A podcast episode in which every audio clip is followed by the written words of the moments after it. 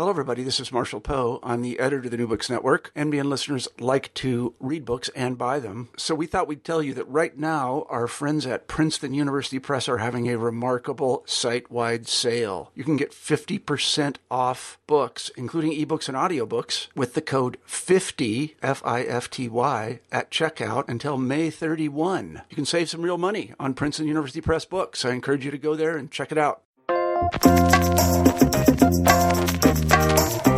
Hello, everybody, and welcome back to the New Books Network. I'm Marshall Poe, the editor in chief of the network, and each week we scour the internet looking for interesting books and we interview the authors of those books. And this week, I'm happy to say we have Douglas Rushkoff on the show, and we'll be talking about his book, Present Shock When Everything Happens Now. As some of you who listen to this show know, I am by training a historian, so this book frightened the pants off me because Doug basically says that the past is disappearing. Um, and then I would be out of a job as if, yeah. So that, that's that's sort of disturbing for me. So, um, Doug, this is a frightening book for me. So, uh, welcome to the show. All right, thanks for having me. Sure, absolutely. Could you begin the interview by telling us a little bit about yourself? Um, sure. Uh, my name's Doug Rushkoff. I, uh, I'm, uh, I guess I'm a media theorist by trade. I was originally a theater director, and then became interested in kind of multimedia opportunities and why people were were that I knew from my youth were getting involved in computer technology in the in the mid '80s and late '80s, and I got involved in the whole internet thing and got very excited by the promise of of the net, especially the you know the dream of everybody working at home in their underwear in their own time. and then I uh, kind of watched as the the internet as a social phenomenon became the internet as dot com boom and the salvation of the Nasdaq Stock Exchange and human attention seemed to become the new commodity. And instead of using this stuff to make more time and less work for ourselves, it seemed that we were using the net to make less time and more work for ourselves. Mm-hmm. You know, and that really kind of led me to uh, start thinking about the issues that, uh, that, that I talk about in Present Shock. Yeah, that's a, that's a nice segue into my next question, which you know, and that is why did you write this book? What really spurred you to write it? Um, a few things. I mean, one was my uh, uh, uh, the shift in my own perception of time and and time availability. Uh, you know, in a, in a very topical sense, just the way the net distracts us and our attention gets divided between all these different things and hours and days seem to go by and when it, when it, when have you last touched ground and looked into people's eyes and experienced sort of organic group cohesion and things like that so that was on my mind in a in a in sort of an immediate way but I've had a very kind of a long standing uh, uh, I, I've been in, for a long time. I've been investigating the way we sort of organize reality temporally. I've been very interested in stories and the way that Aristotle looks at stories having beginnings, middles, and ends. Um, you know, I was a theater director, so I was mm-hmm. really interested in temporal experiences and in how stories and values and things are conveyed over time. And when are people in, in, in charge of their time and when are they kind of thrown out of time? In other words, what are the different ways that uh, persuasive individuals and, and, and institutions kind of throw us out of human time in order to convince us of things, in order to unsettle us, in order to induce regression and transference and things like that.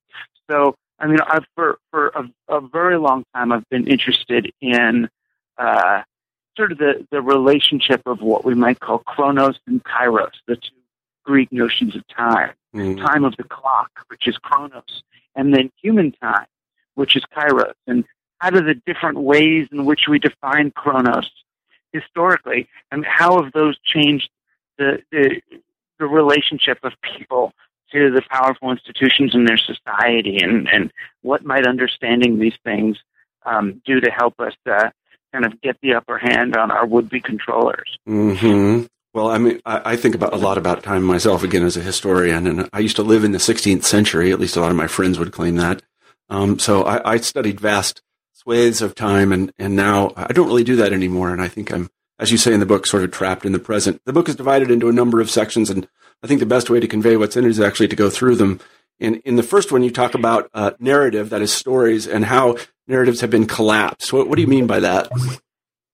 Well, I mean, really simply, a device like a remote control or a, or a DVR, you know, changes the way uh, it, it, changes our uh, uh, ability to move through a story in our own way. Whereas, you know, our dad had to sit on the couch and watch a television program or a commercial from beginning, middle to end. You know, we can we can escape the captive spell of the narrator. You know, any anyhow we want. You know, by just changing the channel, we can leave. Um, so they no longer have a captive audience, and they they uh, have a, a, a lot more of a challenge trying to um, uh, bring us through a traditional narrative arc the way the way they might have been able to do before. You know, they need just like Shakespeare did at the beginning of his plays when he would say, "Oh, pardon gentle to all of it. Mm-hmm. We would presume to do this to you. Please forgive us." You know, it's really the same thing now. They have to um, really get our permission. You know, we have to voluntarily surrender authority over over our time to them, and people are are much less likely and willing to do that. So we start to see our, our entertainment really change from sort of uh, these these linear arcs with beginnings, middles, and ends to things that intended to have much more either immediate or even you know what we might call atemporal uh, uh, modes of communication. So you watch something like The Simpsons, where it's much less about beginning, middle, and end. Will Homer get out of the nuclear power plant before it blows up? you know, that matters much less than the sort of the moment to moment connections that we're making between things. Oh, this scene is a satire of that commercial, and this scene is a satire of that. And so we're making connections in real time as we go through this experience rather than uh, looking toward the future. Or political movement today will have a whole lot less to do with uh, keeping our eyes on the prize in the long march toward a particular goal, and have much more to do with, uh, you know, what are we doing right now? How is this process um, changing us or, or changing the world? It's um, you know, very much like, uh, say, you know, the Occupy movement, which is really a present-based movement. They're much less concerned with their long-term goals than they are with their uh, you know, processes that what they're doing right now to reach consensus. Mm-hmm, mm-hmm. I always kind of think of it, uh, well, after reading your book, I, I had thought of this before, but I, I think the media have become kind of a highlight reel. Because I remember when the, I used to play a lot of basketball and watch it in the uh, 80s, and I remember when the highlight, highlight reel first appeared. I'm like, oh, this is great. You get to watch all the best plays. You don't watch any games, you just watch the best plays. And uh, the, yeah, yeah, well, game, yeah, exactly. Yeah. I used to think about that in terms of Broadway. It's like you go see Jerome Robbins Broadway. It was this musical review that was basically the last song of every Jerome Robbins musical. So there's just these kick climax, climax, climax, yeah. climax, climax, climax. It's like, oh my god. You know, so there's no song. It's not like some Neil Young song that has a beginning, middle, and then yeah. just bam, bam, bam, bam, bam, bam, bam. You know, or uh, you know, it's funny. Steve Soderbergh uh, mentioned this book. Uh, he was on a he was on a plane ride apparently, and he saw the guy pull out a uh, an iPad and start watching uh, a movie on the iPad, and then he realized the guy wasn't watching a movie; he was watching the shoot, the, the action scenes and explosions of a whole bunch of movies all strung together. He was like, "Oh my god, that's present shock. I get it." Mm-hmm. Yeah, that's right. So then, you know, another thing that uh, occurred to me is the way my uh, my five year old son thinks about narrative, and he thinks about it in terms of levels in um, computer games. That's his sort of hmm. understanding of it. I'm on level six now. I'm going to get to level seven. Yeah, that's his yeah. his understanding of story. Um, and so, again, video games are real time narrative, right? Yeah, you are. are. the protagonist. You're not watching some story that's happened to somebody else at some point in time. You are living a story in real time in a choice to choice fashion. Mm-hmm, mm-hmm. That's yeah, that's that's interesting. Do you think this is bad that we've lost narrative in this way? Good things and bad things about it. I mean, it's good in that we've released ourselves from the the narrative captive spell of storytellers who may not have our best interests at heart. It's bad in that we no longer have um, uh, uh, this very particularly effective means of generating solidarity and conveying values over time. Mm-hmm, mm-hmm. I guess I think about it to, to, to harken back to what you said. I, th- I, think Aristotle would not like it, but I think Plato would love it because he really didn't like drama very much. Yeah, he, really, he hated stories. Yeah, he thought they corrupted you. So yeah, so that's he would have said it was all decadent anyway. Yeah, yeah. so we have a new kind of uh, Neoplatonism in action. So the uh, let's move on to the second part, and that is uh, digiphrenia, and this is the one that really uh, uh that, that, I really identified with. That that is the um, what you described as um, this is my own words, but the sort of desire to be in so, be someplace else while you're someplace. To be to be always be someplace else. And and I see this yeah everywhere I mean, now. exactly. You know in the in the sort of the video game logic that we were talking about before when you move from choice to choice to choice to choice you know we live in a world that says well you can actually you don't have to choose. You can choose both you know, so you can choose to be here and there at the same time. Mm-hmm. You can have more than one. I mean, it's not enough to pay attention to something like it was in the old days. Now you have to pay attention to two different things at the same time, or have multiple identities uh, simultaneously consuming and producing. Uh, you know, so you've got you on Facebook and you on Twitter and you on Tumblr and you on Instagram.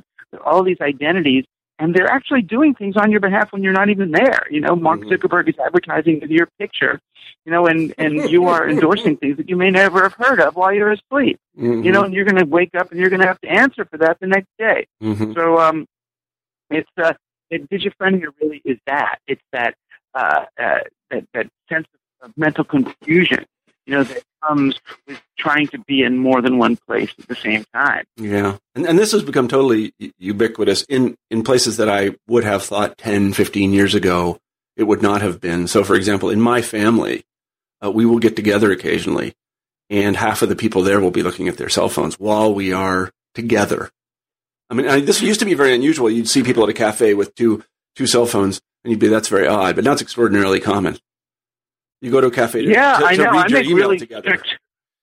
I have strict rules about it in my house. I mean, I'm obviously uh, online. I'm a quite, you know, a, a pro technology person. But at dinner, it's like, no, these devices are off unless you know grandma's dying. Right. We're not going to pick up the phone. I remember the the New York Times review, which is great, rave review for this book, kind of a life changing review came in, and we're at dinner cell phone starts vibrating, the phone starts ringing, everything starts yeah. pinging, and I'm like, I'm not getting up. We're not getting up. We are not answering it. Then we hear the phone that someone's leaving a message on the phone machine. Oh my God, you got this review. Oh my God, have you seen this thing?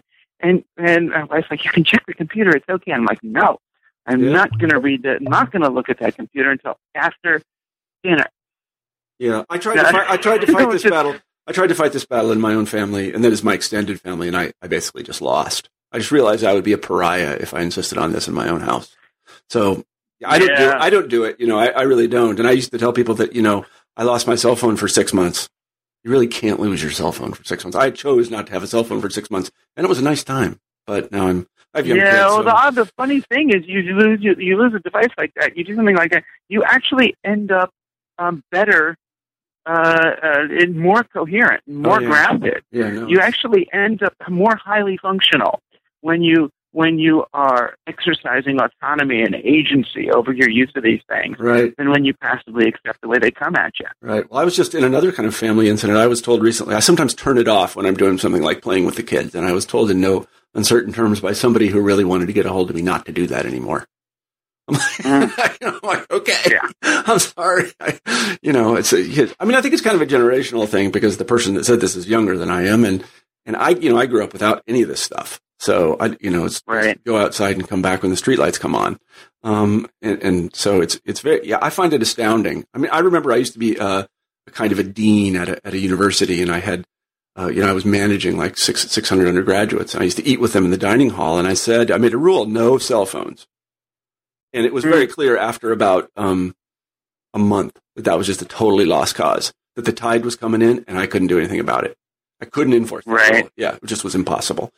Um, so, well, you know, there, there you go. So, um, let's go on to the next one. I, if I think it's actually, we're recalling all this now. Um, overwinding. Uh, what, what is overwinding? Right. Yeah.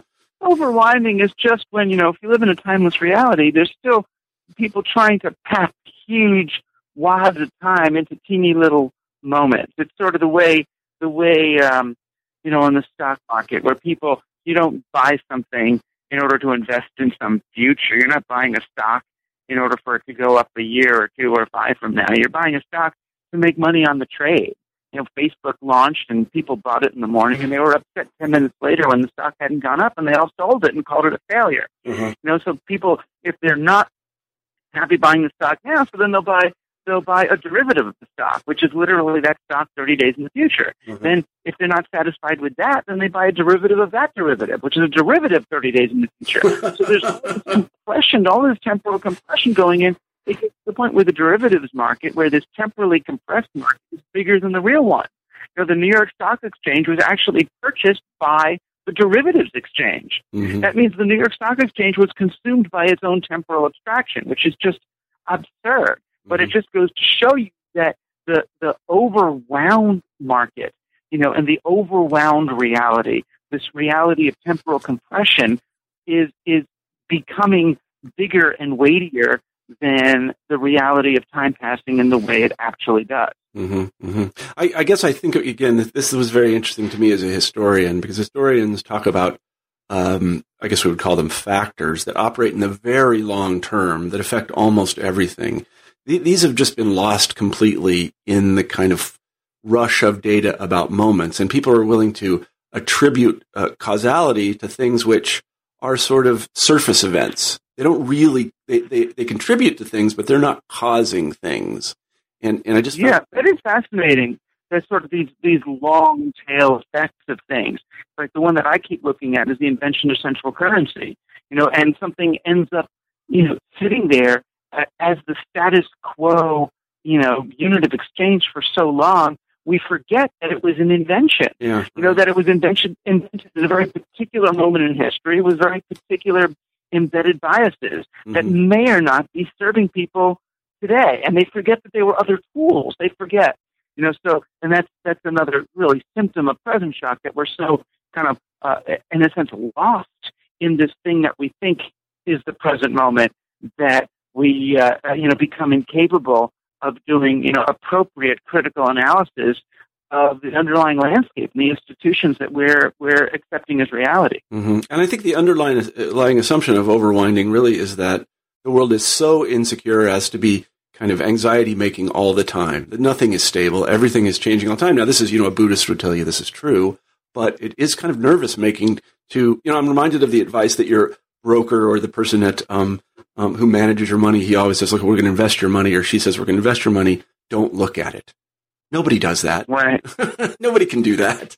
Yeah. Because you know you have this screen, you can just pop it up, you can see how your money markets did that day, and so you're constantly engaged in this thing. You don't feel stable. You're like you lose it at any moment, and uh, and, and Yeah, but the also reason they tell you to invest your money and not look at it is because you invest your money and it goes down. yeah, I had my money with one of these guys. You know, it's like 15 years later, so I'm being diligent. I'm not looking at it. You know, I do it once, but five years later, there's less money than there was when I started. Do it again, 10 years later, there's no more money than I put in. And Yeah. except the money that they took out as fees. And I'm like, Yeah. well, wait a minute. Yeah. What the heck is going on here? I'll give you the name of my broker when you're done. But I do remember when the, you know the recent crash occurred. Uh, you know, what was it five years ago now? And uh, my my wife kind of freaked out. And I had invested money before, and I said, you know, this is going to be back exactly where it was in let's say five to seven years.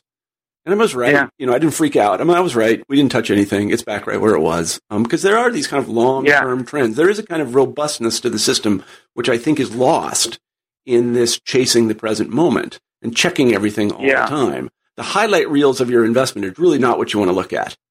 You want to look at long, Right. like long term performance. It's like your government. You want to look at long term performance, not that you know Barack Obama had two scandals this week, and so his presidency is over. You know what? His presidency isn't Yeah. over. that's that's just not I right.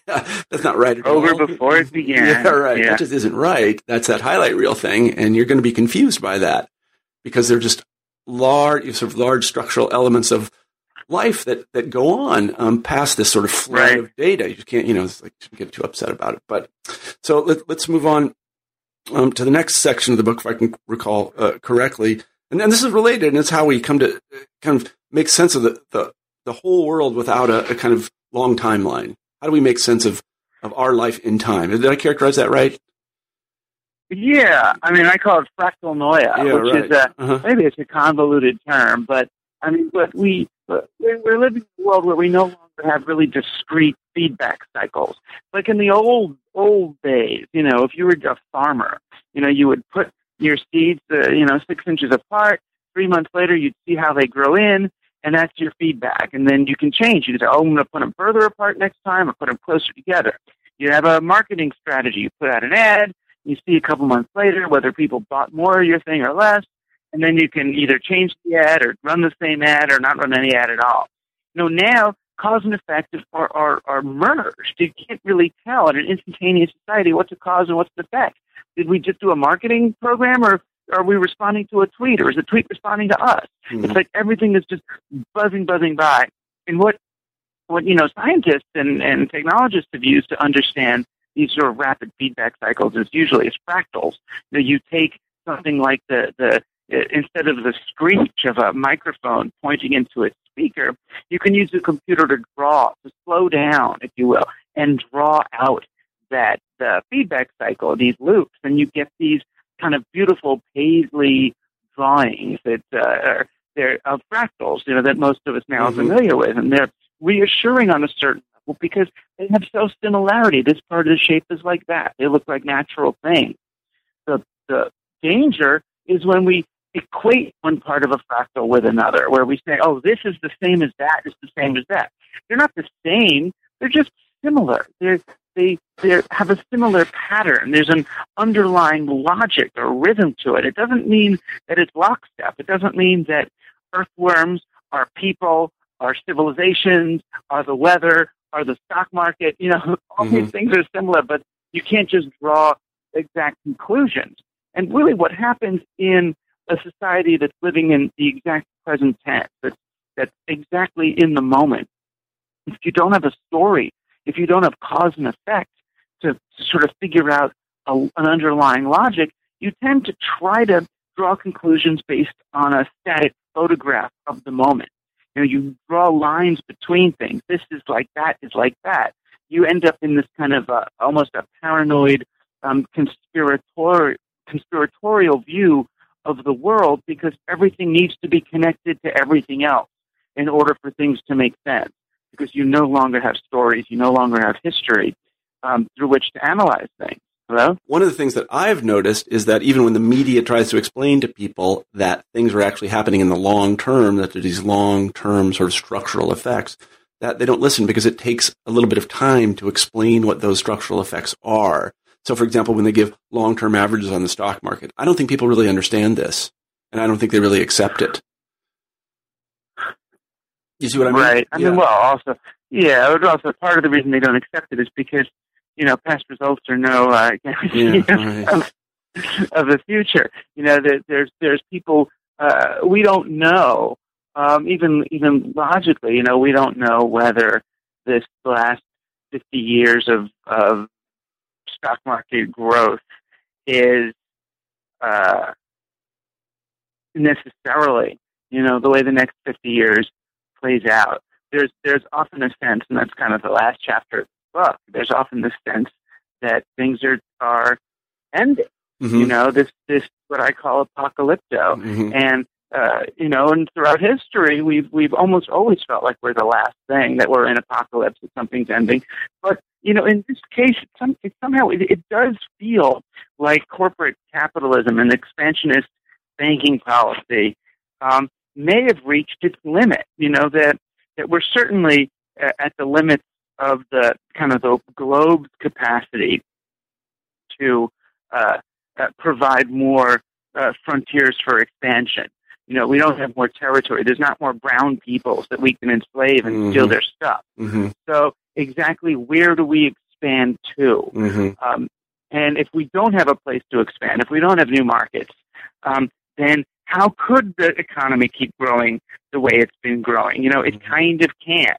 So people start to consider various forms of endgame. You know, whether it's the zombie apocalypse in the distant future or the singularity replacing human beings or, you know, some, you know, economic uh, catastrophe. Mm-hmm. I, I, I don't blame people for for you know considering those possibilities. Mm-hmm. I, I, guess I would say again, uh, just historically speaking, this is just my opinion that um, although I don't necessarily disagree with you, every time somebody has said uh, either capitalism or science has reached a kind of terminus, they've been wrong. Uh, because in each of these cases, and th- people have said this since the mid 19th century, especially with science. Right. You know, we know everything we're going to know, and that's it. You know, I remember I reviewed a book recently that described the way things are, and I'm like, we have no idea the way things are, and more will be revealed. And similarly, I think with uh, Right. you know economic expansion, um, there's a lot of room yet for economic expansion. At least I, I think that there is. But but this desire to have an ending, I guess I would think of it in a little bit different way. Um, when when I read your chapter about the the, zo- the zombie business, and it's very funny, the zombie business, is that you know I, I think it's a desire for um, meaning more than anything else, and you know uh, my my life uh, now I can see this now was largely structured, at least in its early years, by the Cold War. I fought communism and Mhm. I won. You know, I was a Russian historian and the government paid me to become a Russian historian and I wrote books about Russia and warned people about Russia and said communism was a bad thing. And, uh, that gave my life. Right. And now I'm like, well, what do I have now? I mean, I, what do I have? I have, I got to get the next, um, iPhone.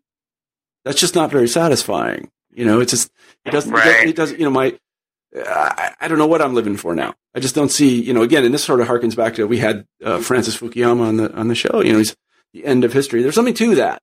You know, it's like the Chinese are even on board. The Russian are on board with our program.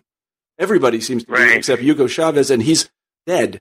So, um, so who Mhm. not with our program? And so it, it kind of makes it, Right. you know, and that's why we have this added attention to what is really a small number of of of Al Qaeda terrorists. I mean, it's really sort of small potatoes compared to I don't know Right. Nazi Germany or something. You know, this is just nothing. Uh, and and so I, I just think it's kind of a desire for for meaning, and, and and there's not a lot of meaning out there. Again, in the blizzard of promotional emails I get about, um, you know, what was the news yesterday? This was big news that uh, that what was it? It was Yahoo bought Tumblr. I mean, why do I care about that? But it's like that's, Yeah, that's yeah, yeah. just why do I care? I don't care. I don't care about that at all. That is not news to me. That one big Right. corporation bought another big corporation. I just don't care. But somehow the media cooks this up, and that's supposed to give me meaning. I, it doesn't really work for me very well. Um, so Right. uh, h- how do you see? Uh, I mean, I guess you know the, the kind of money question is is here, and I, I know it's a difficult one to ask. Is is this uh, good for us or bad for us? I mean, go, you know, again, uh, the obvious answer is both. But go ahead and to tackle it. It depends, you know. It depends. There's good and bad things. I think the good and bad is is a dangerous construct, you know. Except when we're really talking about, you know, things of with with that, about which we can have, can have absolute moral conviction. You know, it's bad to put Jews in gas chambers. You know, it's bad. But um, you know, when we're talking about cultural change, it's very hard to call it good or bad.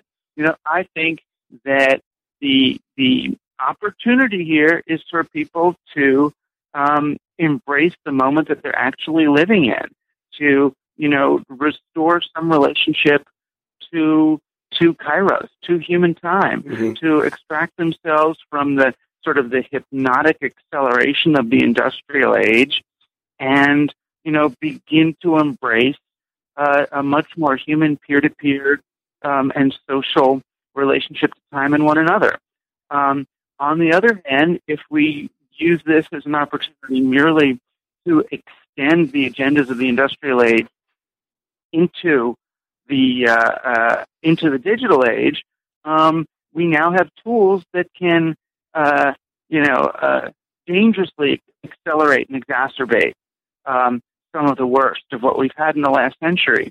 And uh, uh, I- just think it just shows we're now more obligated than ever to um, seize our agency and to become, you know, the true, uh, you know, programmers and, and masters of our realm. hmm hmm Again, I, I guess you know, having read your book, one thing that occurred to me, I was reminded of another analogy, and this one is from athletics. Uh, there's a Swedish psychologist, I think it was Swedish, I don't remember, but he he invented this notion called cold flow. Have you ever heard of this?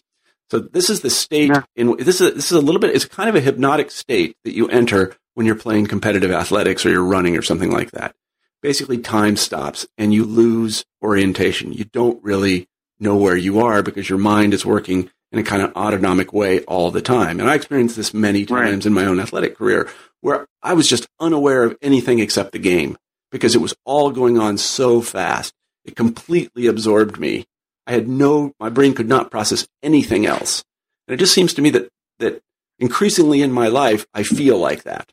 so much is coming at me all the time that I never have a chance to, to use a little bit of business jargon, um, pull up. This is one boss of mine used to say, it's time to pull up, you know, and stop looking at the details and figure out where you are.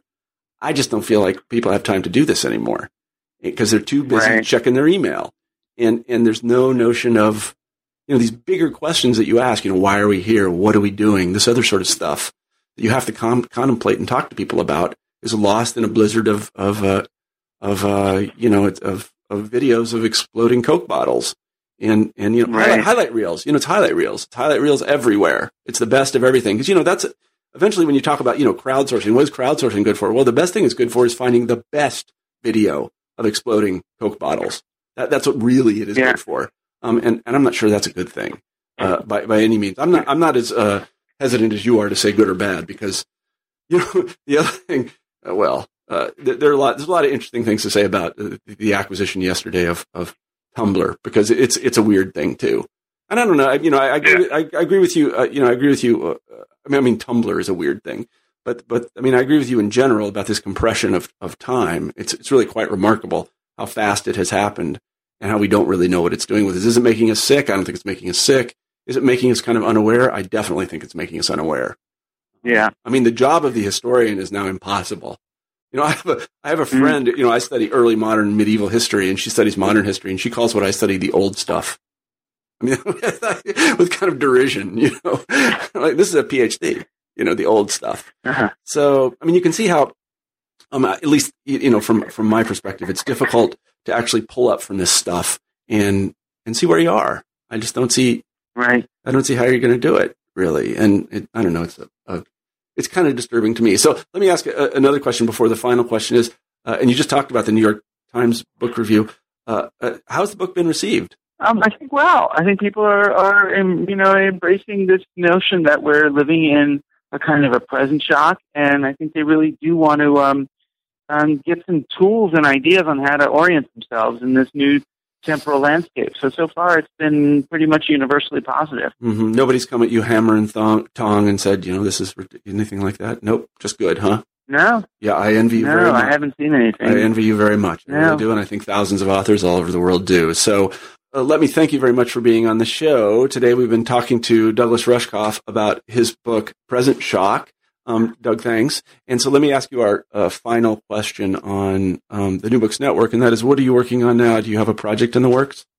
Um, yeah, I'm actually working on a uh, documentary for uh, PBS Frontline. Mhm. that's tentatively called Generation Like, and uh, I'm looking at uh, you know how uh, you know the sort of the new the new landscape of, on which teens are being marketed to, Mhm. and trying to figure out you know how is it different, how is it the same, and uh, and how does it work? hmm Well, hopefully they'll produce an app for that, and there'll be some in-app purchases for it because I know that that's Oh, break- yeah, yeah. that's breaking me, man. So anyway, today we've been talking with Douglas Rushkoff about present shock when everything happens now. Doug, thanks so much for being on the show. Uh, thank you. It's what you do.